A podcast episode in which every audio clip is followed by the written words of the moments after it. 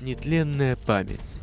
Началась Великая Отечественная война советского народа против немецко-фашистских захватчиков. Дневник Тани Савичевой. Этот дневник 11-летней школьницы стал одним из самых страшных свидетельств ужасов войны. Записи девочка вела во время блокады Ленинграда в 1941 году, когда голод каждый месяц уносил из жизни ее близких. Всего 9 страниц, на которых Таня немногословно сообщает о гибели родных людей, стали настоящей летописью смерти.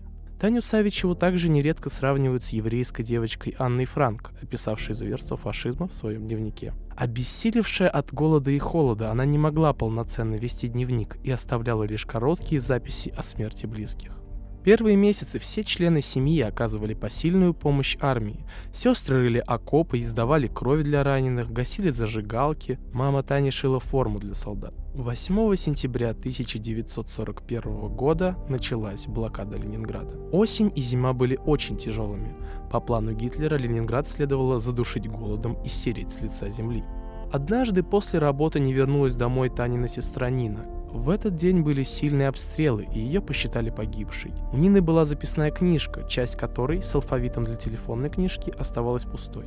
Именно в ней Таня и начала делать свои записи. В них не было ни страха, ни жалоб, ни отчаяния. Только скупая и лаконичная констатация жутких фактов. 28 декабря 1941 года. Женя умерла в 12 часов утра. 1941 год. Бабушка умерла 25 января в 3 часа.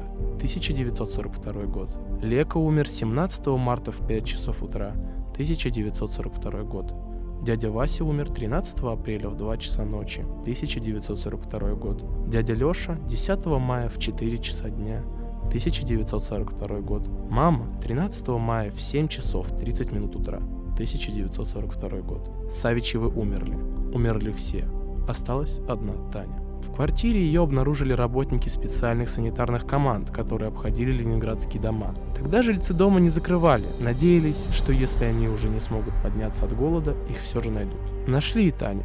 Она была чуть жива, Вместе с другими истощенными детьми ее отправили по дороге жизни в Горьковскую область, в поселок Шатки. Надежды на ее выздоровление таяли с каждым месяцем. Два года врачи пытались вырвать Таню из лап смерти, но не смогли. 1 июля 1944 года она скончалась. Дневник Тани Савичевой, который вскоре увидел весь мир, нашла ее сестра Нина, а ее знакомая из Эрмитажа представила эти записи на выставке «Героическая оборона Ленинграда» в 1946 году. Сегодня они хранятся в Музее истории Санкт-Петербурга, а копии разошлись по всему миру. Рядом с могилой Тани Савичевой стена с барельефом и страничками из ее дневника. Эти же записи вырезаны на камне рядом с памятником «Цветок жизни» под Санкт-Петербургом.